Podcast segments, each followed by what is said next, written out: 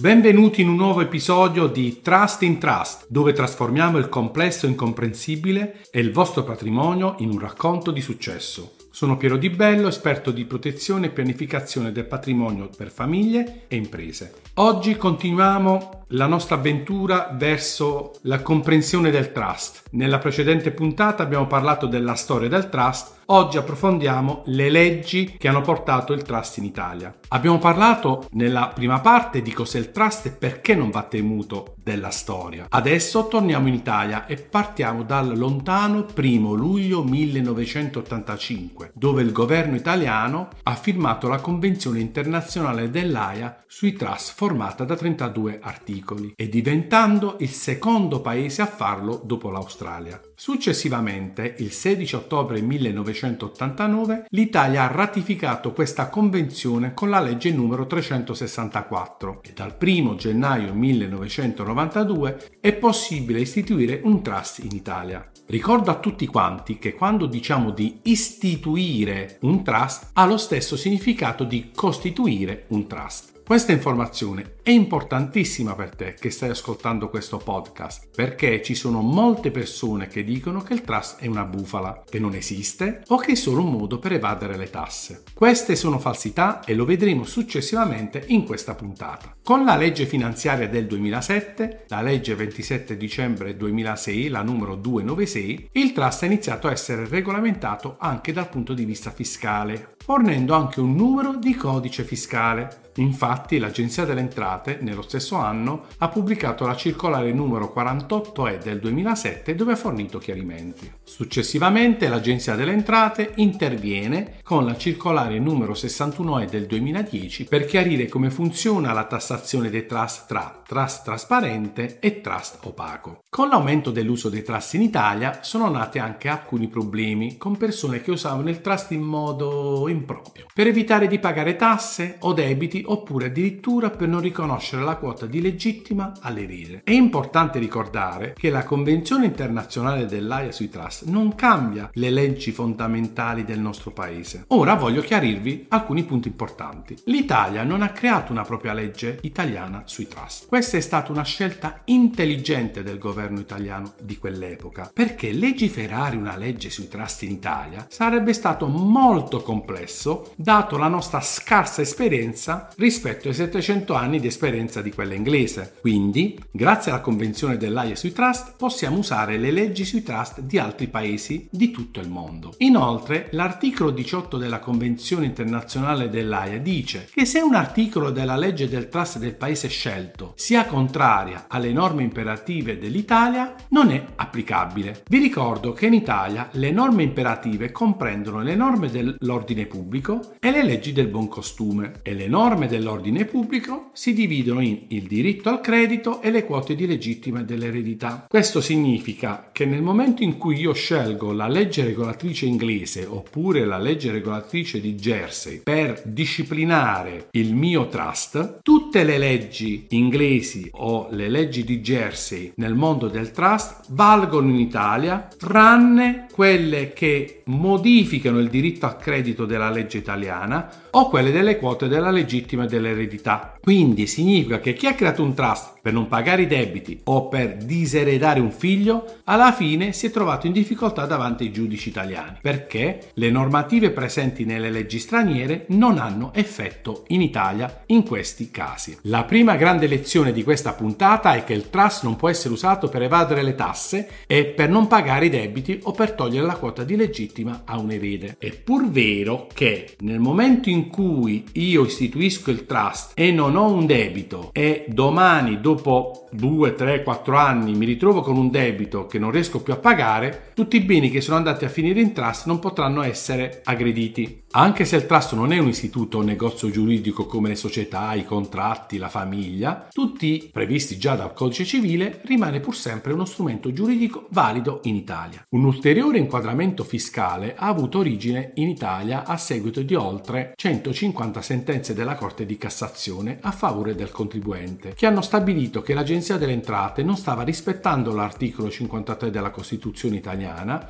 in riferimento al pagamento delle imposte di donazione e successione e delle imposte ipotecarie catastale degli apporti in trust dei beni di famiglia immobiliari. Per questo motivo, il 20 ottobre 2022 l'Agenzia delle Entrate ha pubblicato la circolare 34E accettando l'interpretazione della Corte di Cassazione e confermando che il trasferimento del patrimonio in trust non è soggetto a tassazione. Ma alla fine cos'è il trust? Ti propongo due risposte, una tecnica giuridica e una semplice. Risposta giuridica. Dal punto di vista giuridico il trust è un atto unilaterale, programmatico e ricettizio. Unilaterale perché tu da solo decidi di istituirlo. Programmatico perché all'interno c'è un programma, ci sono delle regole, ci sono delle obbligazioni. Ricettizio perché chi riceve l'incarico di svolgere l'attività di trustee deve accettare questo incarico e farsi carico delle obbligazioni. Risposta semplice. Da un punto di vista semplice, il trust è come una cassaforte di famiglia